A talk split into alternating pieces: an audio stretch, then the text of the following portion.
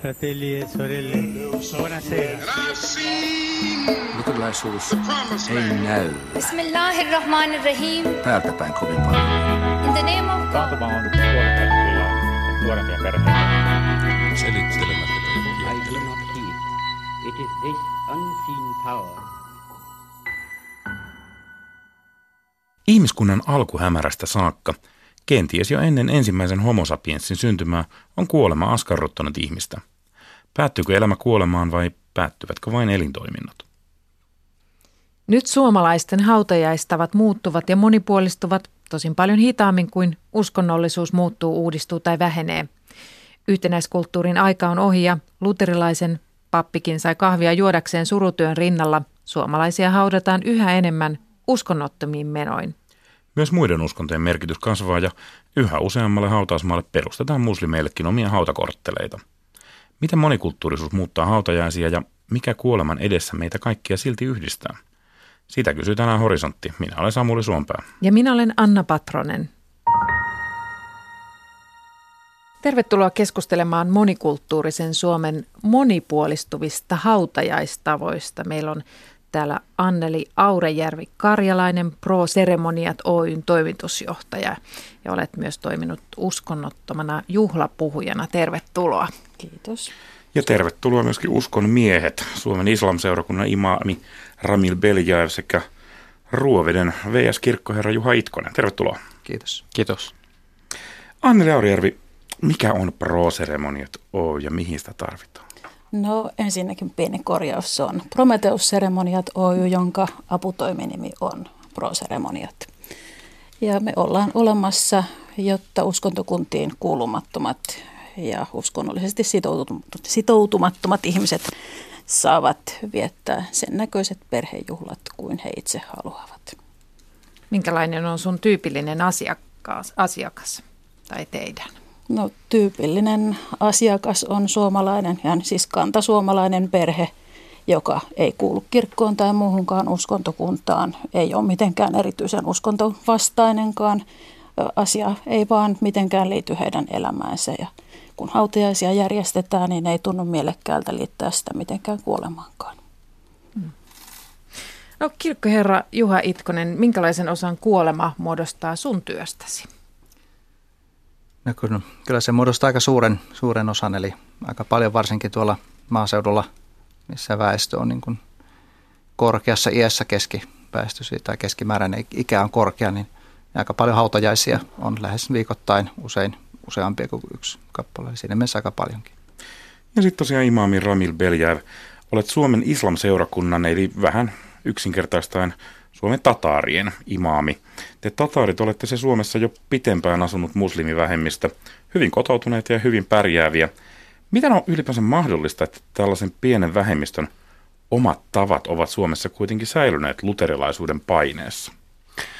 Bismillahirrahmanirrahim. Jumalan nimeen ensinnäkin pitää sanoa, että tatarit ovat ihan alusta asti pitää pitäneet kiinni toisistaan. Ja te varmaan sen takia ovat niin säilyttäneet kielensä ja kulttuurinsa ja pääosin tietysti uskontonsa.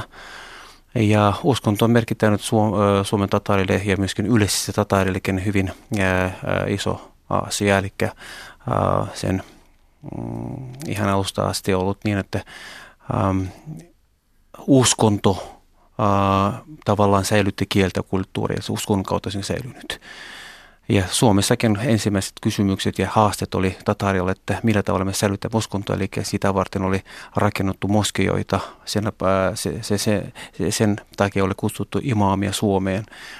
Ja ensimmäinen imaami, kuten tiedämme, että on tullut vuonna 1914 jo, eli silloin ää, tota, Hakim imaami ja hän on toiminut pitkään Suomessa ja myöskin sitä varten myöskin painottu kirjoja ja myöskin omia kirjojakin tuotu sieltä, eli kotiseudulta Venäjältä.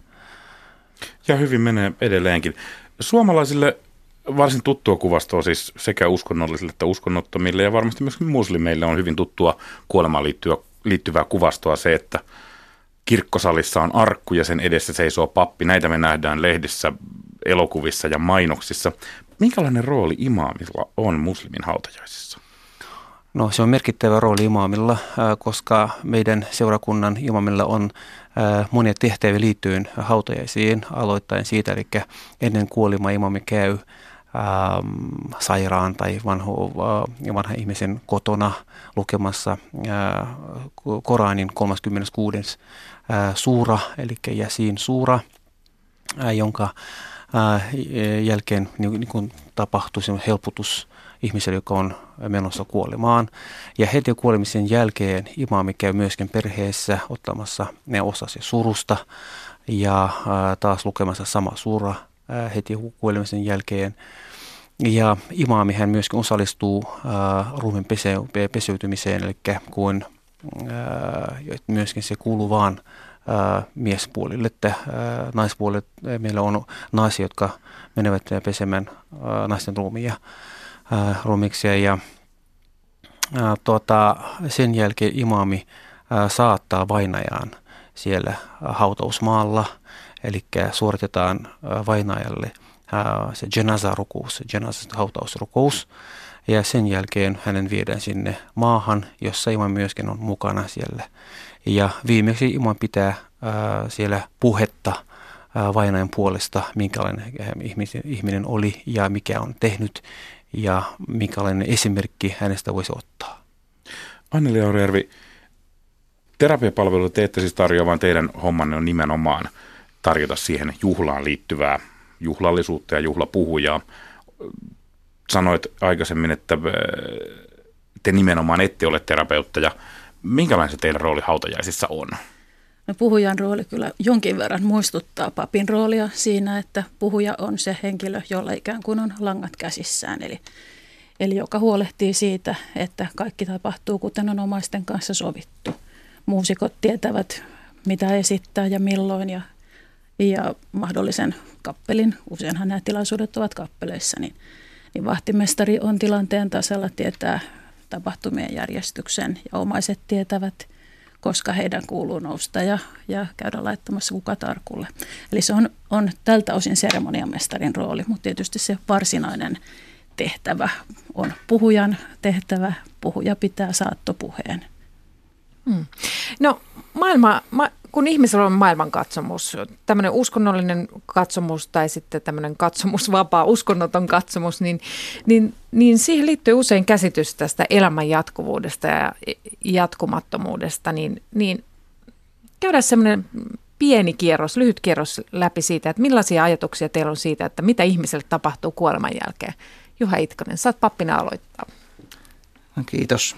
Eli tota, mä ajattelen sillä tavalla, että meidät otetaan vastaan kuoleman tuolla puolen. Eli kuolema on luonteeltaan oikeastaan rakkauden vastakohta, että rakkaus yhdistää ja kuolema erottaa. Ja Jumala, joka on iankaikkinen rakkaus ja Kristuksessa kuolema voittanut, niin tavallaan se yhdistää meidät iankaikkisesti. Ja sitä kautta meidät otetaan vastaan tavallaan on olemassa jotakin, jotakin hyvää meille – Ramil, mitä muslimille tapahtuu kuoleman jälkeen? No, ehkä meidän uskonnossa mm, lähin sama ajatus kuin kristinuskonnossakin, eli on olemassa elämää kuolemisen jälkeen, jolloin ihmisten kaikki teot näytetään ja ihmisille, mikä on hän tehnyt tässä maailmassa, kun tämä maailma ihmisille on vain semmoinen koeaika ennen kuin hän lähtee paratiisiin. Ja samalla tavalla kuin Raamattukin sanoi, että Korani sanoi meille, että jokainen tulee maistamaan kuolemaa, jonka jälkeen hänelle ratkaistaan, eli mihin olemme menossa. Anneli Aurajärvi, kun nyt lähden sitä olettamuksesta, että sinun käsityksesi mukaan kuolema on loppu, niin millaisia haasteita se aiheuttaa hautajaispuheelle, kun sinä toisin kuin imami ja pappi et voi luvata iloista jälleen näkemistä? Hmm. No en ole henkilökohtaisesti huomannut siinä mitään erityistä haastetta, enkä ole kuullut muidenkaan puhujien tästä mitään tuskittelevan, kun me nyt vaan uskotaan elämään ennen kuolemaa. Ja mitä sitten tapahtuu, niin ei mitään. Ruumis hajoaa, palaa luonnon kiertokulkuun. Ja meidän elämän merkitys on se, mitä me ihmiset itse siitä tehdään. Mitä, mitä meidän jälkeen jäävät meistä muistaa – mikä on meidän kenties kättentöiden vaikutus. Se on kaikki tässä tämänpuolisessa maailmassa. Mm. No, mitä te ajattelette, keitä varten hautajaiset järjestetään? Mikä näiden rituaalien tarkoitus on? Omaisia jälkeen jääviä varten. Ja tietysti meitä itse kutakin niin varmaankin kiinnostaa ja lohduttaa se ajatus, että kun aikana meistä aika jättää, niin, niin meidän eläessämme esittämät ajatukset ja toivomukset otetaan huomioon. Eli hautajaiset järjestetään niin kuin, niin kuin olisimme ne itse tahtoneet, vaikka emme siellä ole sitten paikalla sitä enää todistamassa. Entä Ramil, vaikuttaako hautajaismenot jollakin tavalla siihen, mikä on muslimin kohtalo hänen kuolemansa jälkeen, vai järjestetäänkö teilläkin hautajaiset nimenomaan muistojuhlanomaisesti ja elonjääviä omaisia varten? Ei, meillä on tota, hautajassa tietysti päähenkilön vainajaa. Eli siihen liittyy neljä pakollista asiaa. Ensinnäkin hän pitää pestä, eli sen kun pestään, eli pitää kunnioittain ja se lämmölle vedelle, eli niin kuin ihminen peseekin semmoisen lapsen tai itsensä. Ja sitten pitää hänet laittaa kääryliinoihin ja sen jälkeen pitää suorittaa hänelle ää, se jenasa, eli toi hautarukouksen ja haudata. Eli ää, tietysti silloin hautaisissa otetaan ää, osaa ää, suurusta lähiomaisilta, eli jotka tulevat saattamaan se vainajaa. Entäs, entäs Juha Itkonen, pappina sanoisit, ketä varten hautajaiset järjestetään ja mikä tämän rituaalin tarkoitus on? No siis luterilaisesta näkökulmastahan me lähdetään samalla tavalla siitä, että ö, omaiset, että se on omaisia varten vaineen saattamista ja, ja to, Jumalaan turvautuen. Mutta niin suruprosessin kannaltahan se on niin kuin hyvin tärkeä rituhautajaisrituaali, eli se tekee siis menetyksen todellisemmaksi. Se suru voi alkaa vasta, kun sä tiedät, että sä oot menettänyt jotakin ja se myös niin kuin, antaa mahdollisuuden tehdä jotain konkreettista yhdessä vain ja hyväksi. Se tarjoaa tilan ilmaista surua kollektiivisesti yhdessä. Se tarjoaa surulle struktuurin. Sen takia on tärkeää, että niin on joku tavallaan muoto sille ja sitten se tarjoaa sosiaalista tukea. Sitten se luo semmoista niin kuin sosiaalista uudelleenjärjestystä tavallaan, että tilanne, että yhteisö jatkaa elämäänsä, mm. mutta henkilö siirtyy niin kuin painajien puolelle. Ja sitten myös, siirtymäriitti toimii. Vähän niin kuin siirtymäriitti, sen voi sanoa uskontotieteen kielellä niin, tai sitten niin kuin sosiaalipsykologian kielellä puhua tästä niin kuin sosiaalisen todellisuuden niin kuin uudelleen sanottamisesta yhdessä. Ja, ja, ja tämä tapahtuu riippumatta siitä, että mikä on tämän tilaisuuden taustakatsomus, että onko se uskonnollinen vai uskonnoton. Kyllä se näin on. Näin on. Ja sitten se, mikä siinä ehkä sitten eri, eri tavalla tulee, sitten on tavallaan tämä, tämä niin kuin – mikä suruprosessissa on hirveän tärkeä merkityksen etsinnän prosessi, jolla mä tarkoitan siis sitä, että, niin kuin, että kuka minä olen, millainen maailma on tämän menetyksen jälkeen. Ja sitten siinä yhteydessä tulee myös sit se maailmankatsomuksen merkitys, missä uskonnollinen maailmankatsomus, kristillinen maailmankatsomus voi olla hyvin toivoa ja voimaa antaa. Kyllä voi muutkin maailmankatsomukset olla, en tarkoita sitä. Mutta, ja sit, ää, sitä kautta voi löytyä myös se, niin kuin se tuki esimerkiksi seurakunnasta, sururyhmä tai muuta. Ramil. Joo, eli sitä menettämisestä. Eli islamissa on se menettämisen eri näkökulma, että kuolema ei ole menettäminen. Se on vain väliaikainen ero, eroaminen toisesta. Eli me olemme palaamaan Jumalan eteen, jossa me tapaamme me sukulaisia ja jossa me olemme yhdessä, vaan että joku aika me elämme tässä maailmassa ilman meidän sukulaisia, jotka ovat meidän menneet. Mutta noin se on imaamin näkökulmasta, mutta oletko sitä mieltä, että myös ne perheenjäsenet ovat iloisia siinä vaiheessa näillä samoilla teologisilla syillä vai? No sitä en voi ottaa kantaa, mutta äh, se on hyvin yksilöllistä, eli jokainen äh, ajattelee omalla tavalla sitä, mutta kyllä me yritämme sen selittää ihmiselle, että se on vaan näin. Juha Itkonen. Ja kyllähän se luterilaiselta kannalta on ihan tämä sama, sama, sama ajatus, että, että jälleen näkymisen toivossa eletään, mutta silti se ero on tässä ajassa lopullinen, mikä taas tulee hyvin lähelle sitten teidän mm. näkökulmaa, että se on niin kuin sekä että podeo. No miten sä ajattelette teidän omia henkilökohtaisia roolejanne? Mitä välineitä teillä on toisten surun kantamiseen tai kohtaamiseen, kohtaamiseen kun ajatellaan, että te olette niin kuin eräänlaisia seremoniamestareita hautajaisissa?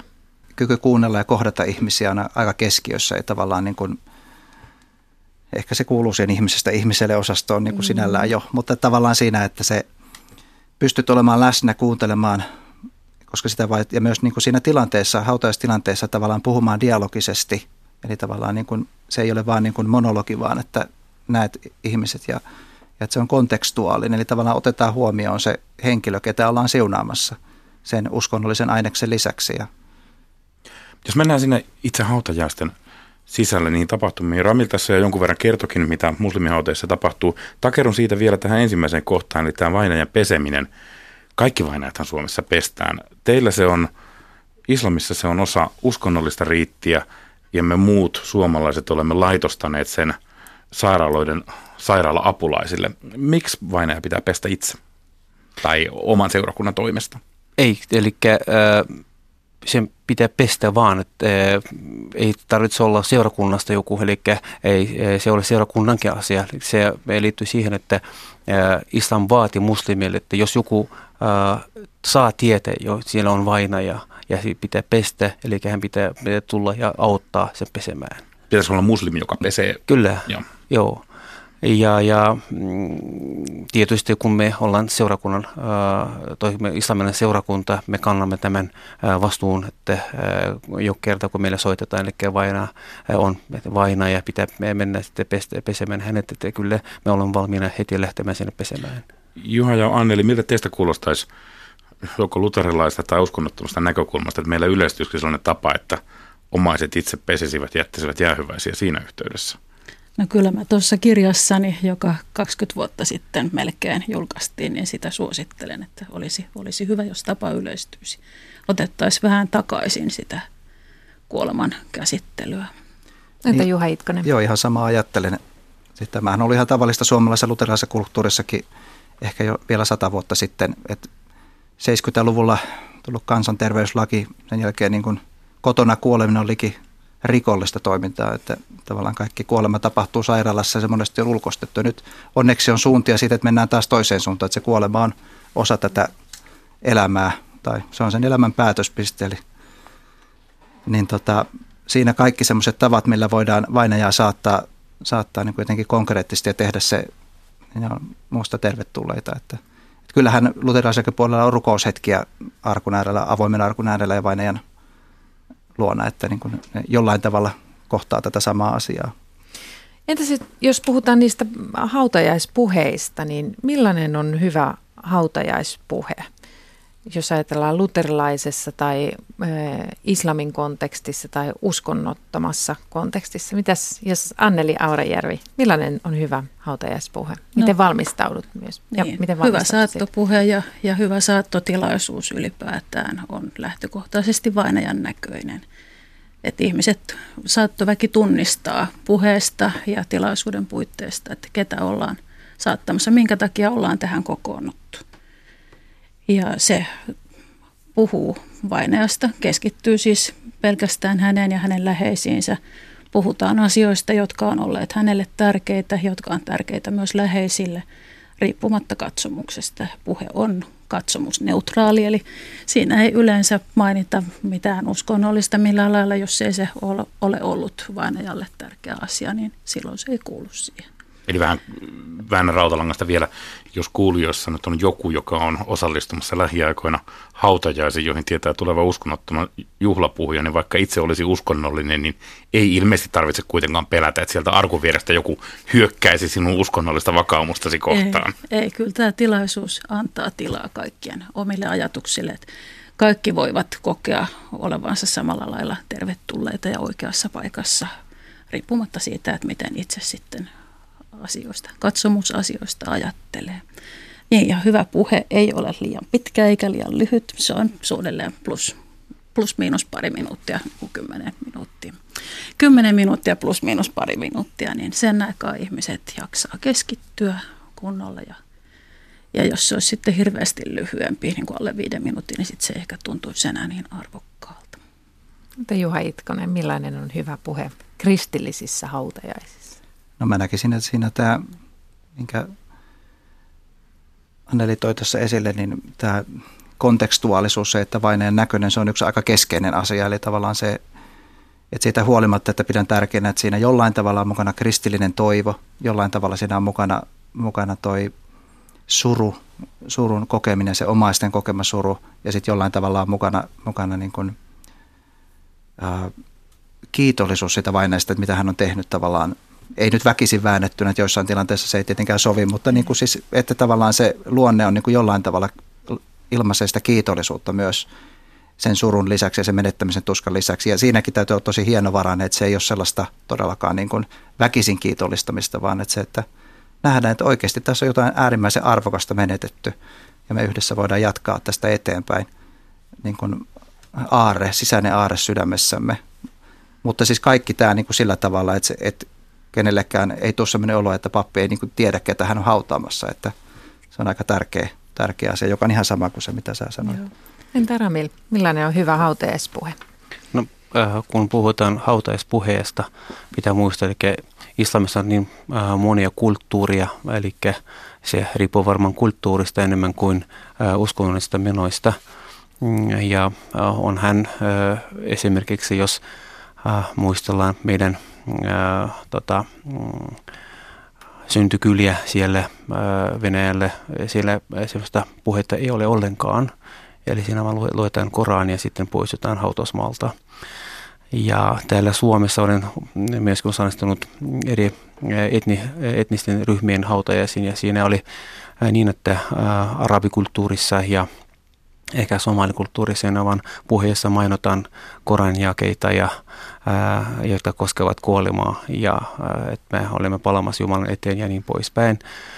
Ja, mutta meidän seurakunnan tavoissa on se, että Ensinnäkin tietysti me mainitsemme Koranin jakeita kuolemasta, mutta samalla me puhumme, puhumme vainajasta. Eli minkälainen oli, oli henkilö, miten hän eli, mitä hän on tehnyt elämän aikana ja kuten mä mainitsin ennenkin, että mitä, minkälaisia esimerkkejä hänestä voisi ottaa, eli nuorille. Niin teidän tavat, kun te olette ollut vähemmistönä Suomessa pitkään on alkanut tässä ajassa muistuttaa suomalaisten luterilaisten tapoja hautajaisissa. Et jos puheet pidetään samankaltaisina kuin suomalaisissa hautajaisissa, ja kun aikaisemmin keskusteltiin, niin sanoit, että teidän hautajaisissa myöskin kukkia tuodaan arkulle. Niin, se ehkä sitten pisin seremonia, mitä siellä sisältyy hautajaisiin, eli tai hautarukous hän suorittaa kymmenissä minuutissa. Ja tota, hautaaminenkin tapahtuu nopeasti, koska meillä on riittävästi väkeä siellä paikan päällä, mutta se kukin, kukkien tuominen, eli se kestää ehkä se puoli tuntia, eli se riippuu monta ihmistä on tullut hautajaiseen. Ja sekään ei siis ole islamin tapa, vaan enemmän ei suomalainen tapa. Joo, eli meidän kotikulissamme siellä Venäjällä sitä ää, ei ole ollenkaan, ja tänä päivänäkin sitä ei viedä sitä kukkia. Tässä Anneli, kuinka samankaltainen uskonnottomat, samankaltaisia uskonnottomat hautajaiset luterilaisten hautajaisten kanssa Suomessa. Täällähän välillä vitsaillaan, etenkin kirkon piirissä toki enemmän, että suomalaiset ateistitkin ovat maailman luterilaisimpia ateisteja tässä luterilaisessa maassa. Näinhän se on. Siis kyllä tämä uskonnoton kulttuuri muistuttaa aina sitä sen, sen maan sitä valtakulttuuria, koska useimpien perhetausta, sukutausta, omat traditiot on, on siitä erkaantuneet. Eli suomalaiset uskonnottomat hautajaiset muistuttaa ulkoisesti luterilaisia hautajaisia valokuvista on vaikea erottaa. No sokeripalaa siellä ei näy, puhujalla on ihan tavalliset virallisen juhlavat vaatteet. Ja sitten ortodoksisesta, ortodoksisesta sukutaustasta tulevan hautajaiset muistuttaa vähän enemmän sitä. Arkku esimerkiksi usein pidetään silloin auki. Mutta et sekin, että paikka on useimmiten sama, se on käytännön syistä kappeli, niin senkään takia valokuvista ei erota, että mikä on tässä tämän seremonian luonne. Sanoitte käytännön syystä kappeli. Niin te, Ramil ja Anneli, te edustatte tässä vähemmistöjä luterilaisuuden paineessa.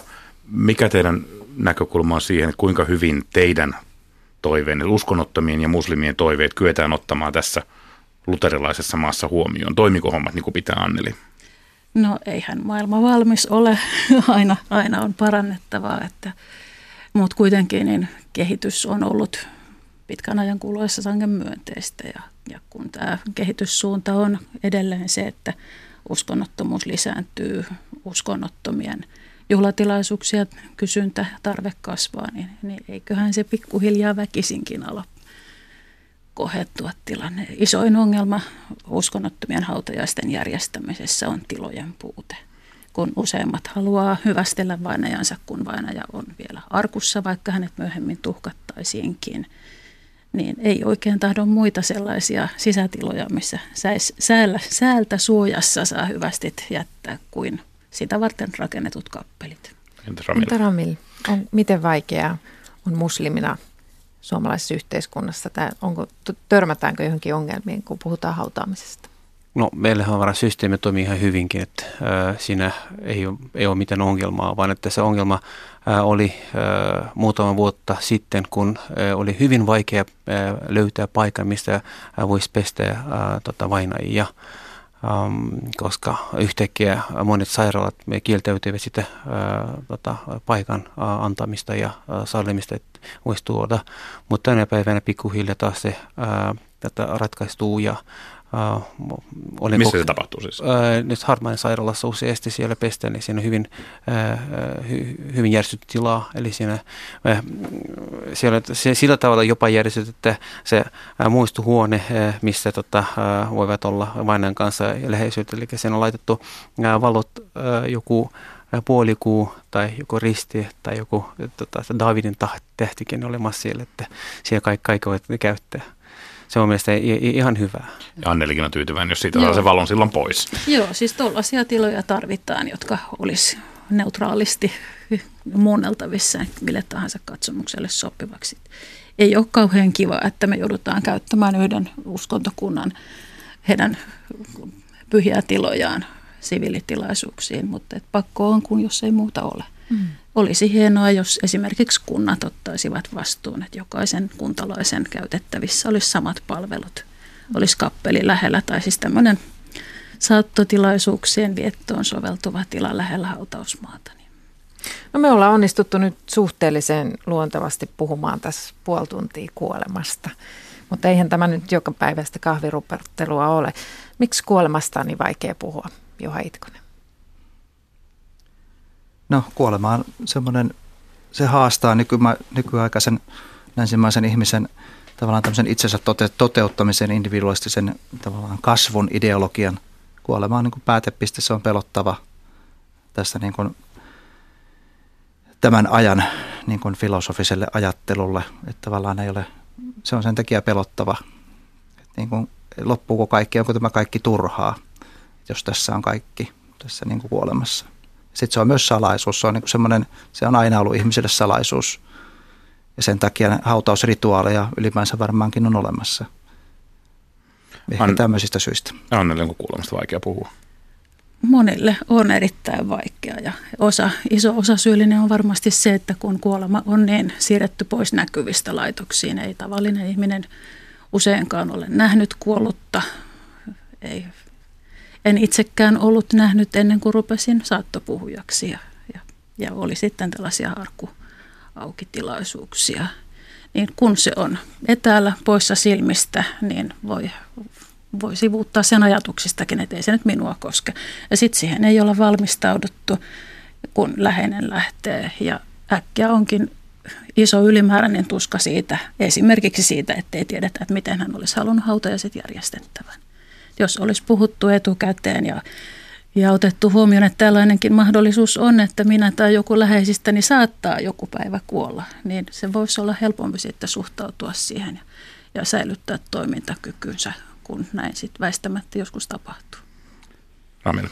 No se mun mielestä riippuu äh, kahdesta äh, asiasta, eli jos me puhutaan äh, äh, tota, äh, vainaista itse varmaan, eli kuolevasta ihmisestä, hänelle tietysti voi olla vaikea puhua tästä asiasta, koska tiettymättömyys, eli mihin on menossa ja mitä sitten tapahtuu, se ehkä sitten pelottaa ihmisiä.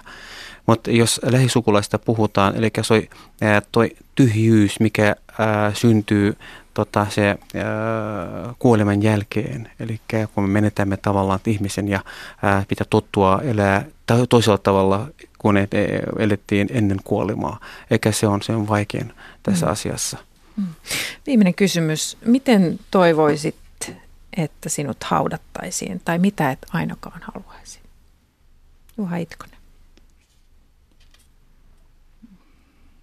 Toivon, että mut haudataan siis niin omaisten läsnä ollessa ihan perinteisen kristillisen menoin. Että tilanne olisi rakkauden niin kuin täyteinen sen sijaan, että siinä olisi niin kuin se suruhan on rakkauden niin kuin kääntöpuoli, eli tavallaan se jotenkin se näkyisi siinä sen menettämisen tuskan sijasta semmoinen yhteisen ajan rakkaus ja ehkä myös se kristillinen rakkaus siitä, että elämä vielä jatkuu ja kerran vielä nähdään. Anneli. Niin, ketään ei yllättänyt, jos ilmoitan, että toivon, että hautajaisissani ei tapahdu mitään uskonnollista. Mutta tota, vaikeahan tuonne on mitään hirveän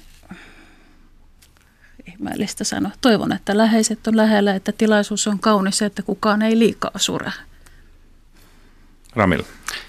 No mä sanoisin, että äh, se hautaus tapahtuisi islamin uskon mukaisesti, mutta islamin uskonnossa vielä se, että jälkileistä on mahdollista vaikuttaa vainan tilannetta lukemalla Korania ja tekemällä pyyntörukouksia vainajan puolesta.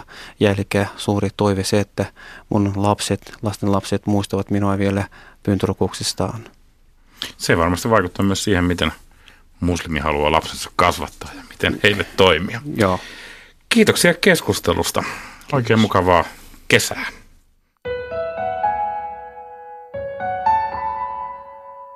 Kristinuskon ja kaiketi muidenkin uskontojen piirissä kerrotaan mielellään tarinoita ihmisistä, jotka ovat kuolinvuoteellaan, kun hiekka tiimalasissa käy vähiin, kohdanneet vapahtajansa tai tulleet uskoon.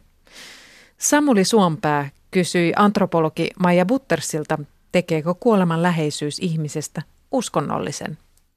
No se varmasti on jossain määrin totta, että, että usein tämmöiset vaikeat sairaudet tai, tai ä, tieto kuolemanjohtavasta sairaudesta esimerkiksi aiheuttaa eksistentiaalista pohdintaa ä, jonkin verran, jos on vain jollain tavalla henkisesti kykenevä siihen tai pystyy kohtaamaan sen asian. Mutta mun oma kokemukseni on ollut, että kyllä useimmat ihmiset menee siihen kuolemaan sillä tavalla kuin he ovat eläneetkin. Eli ne samantyyppiset asiat, jotka on antanut heille lohtua, ja jotka on ollut niin kuin hengellisesti tai eksistentiaalisesti merkittäviä enemmän sitä sairautta, niin ne on tärkeitä myös siinä sairauden hetkellä ja kuoleman hetkellä sitten. Minkä verran ihmisiä lopulta kiinnostaa heidän omat hautajaisensa? Aika moni nykyaikana kokee, että, että ei sillä niin ole väliä, että kyllä ne muut saa sitten päättää, mitä, minkälaiset hautajaiset. Jotkut jopa ihan sanoo niin, että ei se, ei se ole mun asia sitten enää se on niiden asia. Ne ei ole mua varten. Minkälaisia odotuksia ihmisillä on omaa kuolemansa kohtaan? Odotetaanko siellä sitä valkoista valoa tai punaista mattoa tai jotakin? Ihmiset usein toivoo ensisijaisesti kivutonta kuolemaa. Usein on toiveita sen kuoleman paikan suhteen tai, tai äh, jollain tavalla, että miten se sitten tapahtuu – mutta todella vähän olen kuullut toiveita tai ajatuksia siitä, että mitä sitten kun valot on täällä sammunut. Ihminen on oppiva eläin ja me opitaan mallien perusteella. Mistä ihminen saa hyvän kuoleman mallin?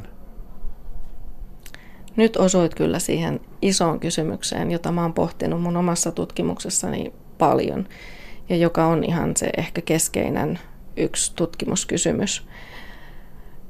Ja mikä on mun mielestä tämä, tällä hetkellä mm, meillä länsimaissa tai, tai esimerkiksi nyt täällä Suomessa tällä hetkellä, niin jopa tietynlainen ongelma. Me ei tiedetä, miten kuolla ylipäänsäkään. Vielä vähemmän me, tiedetään tai voidaan edes kuvitella, että minkälainen on hyvä kuolema. Meillä on todella vähän siitä omakohtaista kokemusta niin kuin läheisten poismenon kautta – ja oikeastaan yksi sellainen asia, mikä tuli tutkimuksessa esille, että ne ihmiset, joilla oli sitä omaa kokemusta, että he ovat hoitaneet tai saattaneet jotain läheisiään, niin heillä oli kaikkein selkein käsitys siitä, että miten, miten kuolema tulee menemään ja miten he itse niin kuin näkee ja toivoo, että mitä siinä tapahtuu. Ja heillä oli selkeitä toiveita, että miten he haluaa asiat järjestää. Mutta miten me luodaan kulttuurisesti sellaista hyvän kuoleman mallia, tai ylipäänsä, miten me opitaan kuolemaan, se on iso kysymys. Ja mun mielestä olisi ehkä pikkuhiljaa tärkeää alkaa heräämään siihen, varsinkin kun ehkä se kristillinen äm, malli ei enää moniakaan välttämättä tyydytä, niin me tarvitaan uudenlaisia malleja. Mä muistan joskus mulle opetetun, että kuolema edessä ihminen on aina yksin, mutta toisaalta samaan aikaan kulttuuriset mallit ja myöskin uskonnolliset mallit opastaa kyllä siihen, että ihmisen ei oikeastaan olisi hyvä kuolla yksin. Terhokodissa esimerkiksi on ollut tietysti kautta aikaan näitä vapaaehtoistyöntekijöitä. Se on todella tärkeää. Voi olla, että nämä ihmiset eivät tiedä yhtään, ketä, ketä tämä toinen on, joka kädestä pitää siinä, siinä vuoteen vieressä. Mä itse kritisoisin vähän tuota ajatusta, että yksin tullaan ja yksin täältä mennään, koska eihän meistä tosiasiassa kukaan tänne ole yksin tullut eikä mitenkään ilmaantunut tyhjästä, eikä kenenkään mun mielestä pitäisi tarvitse lähteä yksin, vaan kyllä meidän pitäisi voida saattaa toinen toisemme. Oulun tuomiorovasti Satu Saarinen on saanut evankelis-luterilaisen kirkon ensimmäisen tasa-arvopalkinnon. Palkinnosta päätti kirkkohallituksen täysistunto ja sen jakoi arkkipiispa Kari Mäkinen tällä viikolla. Palkintoperustelujen mukaan Saarinen on tehnyt rohkeasti töitä sukupuolten tasa-arvon edistämiseksi kirkossa. Onpa hän tutkinut samaa teemaa väitöskirjassaankin. Satu Saarista haastattelee Anna Patronen. Paljon on tehtävää edelleen. Jos ajattelee sitä, mitä tasa-arvon eteen niin kaikki aikaa tehdään, mun mielestä tämä palkintokin on yksi osoitus siitä, että siihen halutaan kiinnittää kirkossakin huomiota. Ja sitten ihan ruohonjuuritasolla seurakuntia koskee ihan samat kaikki tasa-arvoon, tasavertaisuuteen liittyvät säännökset kuin mitä muutakin tahansa organisaatiota. Ja, ja tuota, niitä, niitä noudatellaan ilman muuta. Mutta sitten on myös vielä, vielä niin paljon kysyttävää, että, että miksi, miksi näin. Esimerkiksi itse, itse mietin sitä, että, että kun kirkkoherran virkaa haastatellaan kapituleissa ihmisiä, niin kyllä on tapana kysyä se, että teetkö kaikkien sukupuolten kanssa alttariyhteistyötä, eli keskeisintä meidän uskomme ytimessä olevaa työtä, niin jotakin erikoista on tietenkin siinä, että se täytyy erikseen kysyä. Olet ollut ainoa naispuolinen tuomiorovasti Suomessa. Nyt toki Helsinki saa Maria Heltelän, mutta miksi niin vähän naispuolisia johtajia? No, siihen on varmaan monta syytä. Tuota, mä, mä olen käyttänyt jossain tutkimustekstissä sellaista sanaa, että et, et johtajuus ei niinkään hyljeksi naista kuin naiset johtajuutta, mutta mä luulen, että sekin on vähän muuttumassa. Siinäkin on tämmöinen kulttuuri- ja perinteen, perinteen tuota uudistuminen tapahtumassa useasti naisilla, miksei miehilläkin, saattaa olla väärä kuva siitä johtamisesta.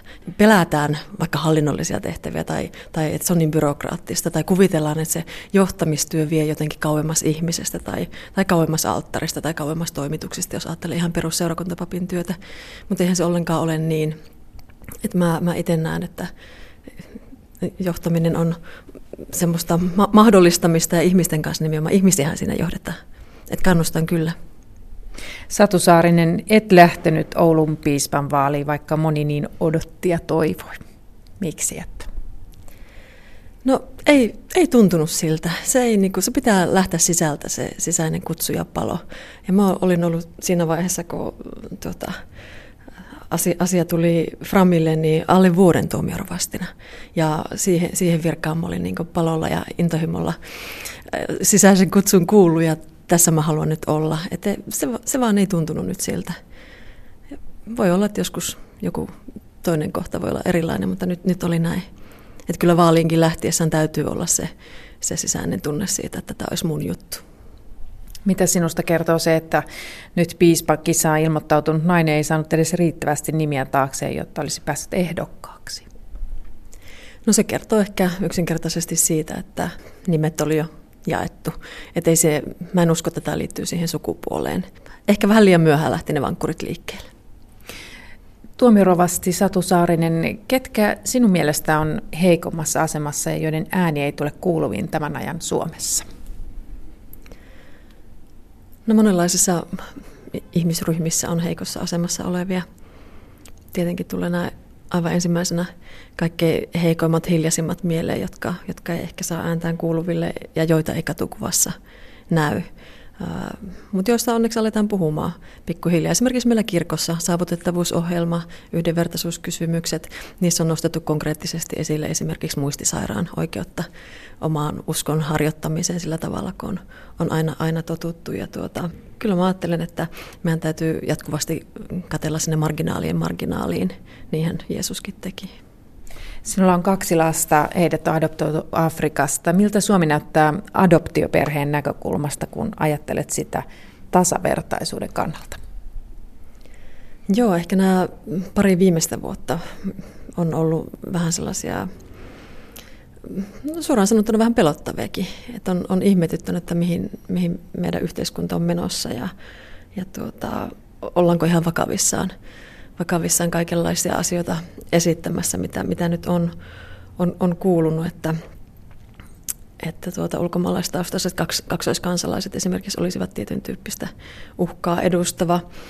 Äh, me eletään ehkä aika pienessä kuplassa sillä lailla tuolla Oulussa kuitenkin ja semmoisessa monikulttuurisessa kansainvälisessä kuplassa, niin siellä tietenkin aika, aika niin herran kukkarossa olotila. Mutta kyllä mä huomaan, että kun lapset kasvaa, eikä ne ole enää semmoisia pieniä suloisia pörröpäitä, tuota, vaan ne alkaa olla semmoisia haastattelevia teinejä esimerkiksi, niin ky- kyllä se tapaa, miten niin kuin selkeästi ulkoapäin ulkomaalaisen näköistä ihmistä Suomessa katsotaan, niin kyllä, kyllä mä oon niin herännyt siihen. Ja lapset itsekin on heränneet siihen, että, että he on oppineet nämä N-sanat ja muut haukkumasanat ja heitä on aikuiset toivottaneet menemään niin takaisin kotimaahansa ja he olleet hyvin hämmentyneitä sitten, että, että minne he menee. Tuomiorovasti Satu Saarinen olet siis saanut juuri ensimmäisen kirkon tasa-arvopalkinnon. Saat rahapalkintona 5000 euroa käytettäväksi itse valitsemaasi kohteeseen tasa-arvotyössä. Mihin aiot antaa palkintorahasi? No ajattelin, että hyvä kohde on Vuolle Settlementin tyttöjen ja poikien talon seksuaalikasvatustyö Oulussa, Pohjois-Pohjanmaalla laajemminkin. Se työ on sellaista, joka rakentaa oikeastaan pohjaa tasa-arvolle ja sille, miten ihminen kohtaa toisen ihmisen tasavertaisesti ja yhdenvertaisesti, tuntemalla sen oman seksuaalisuutensa, sukupuolisuutensa, arvostamalla sitä, tuntemalla omat rajansa ja sitä kautta tuntee myös toisen rajat. Ja myös mä ajattelen, että se työ, mitä tyttöjen ja poikien talossa tehdään myös, myös tuota, tällaisen seksuaalisen häirinnän ja sukupuolisuutta ja tervettä sukupuolista kasvua tuota rikkovan käytöksen ehkäisemiseksi, niin se on hirmu tärkeää. Ja siellä on nyt meneillään tutkimus, tyttöjen talon teettämä tutkimus Oulussa ja ympäristökunnissa syyskuuhun asti vielä auki tämä kysely, joka vahvistaa sitä, mitä, mitä niin kouluterveyskyselyt on myös tuonut alueella esille, eli että lähes 70 prosenttia ikäluokasta 13-29, jotka vastanneet tähän kyselyyn, on kokeneet jonkinlaista omien rajojen loukkaamista seksuaalisuuden alueella. Eli siinä mielessä mä ajattelen, että kaikki, mikä, mikä niin kuin tuo tätä asiaa esille, niin on, on hyväksi. Tämänkertainen horisontti siirtyy radioaaltojen reaaliajasta ikuisuuteen ja jää kuunneltavaksi Yle Areenaan.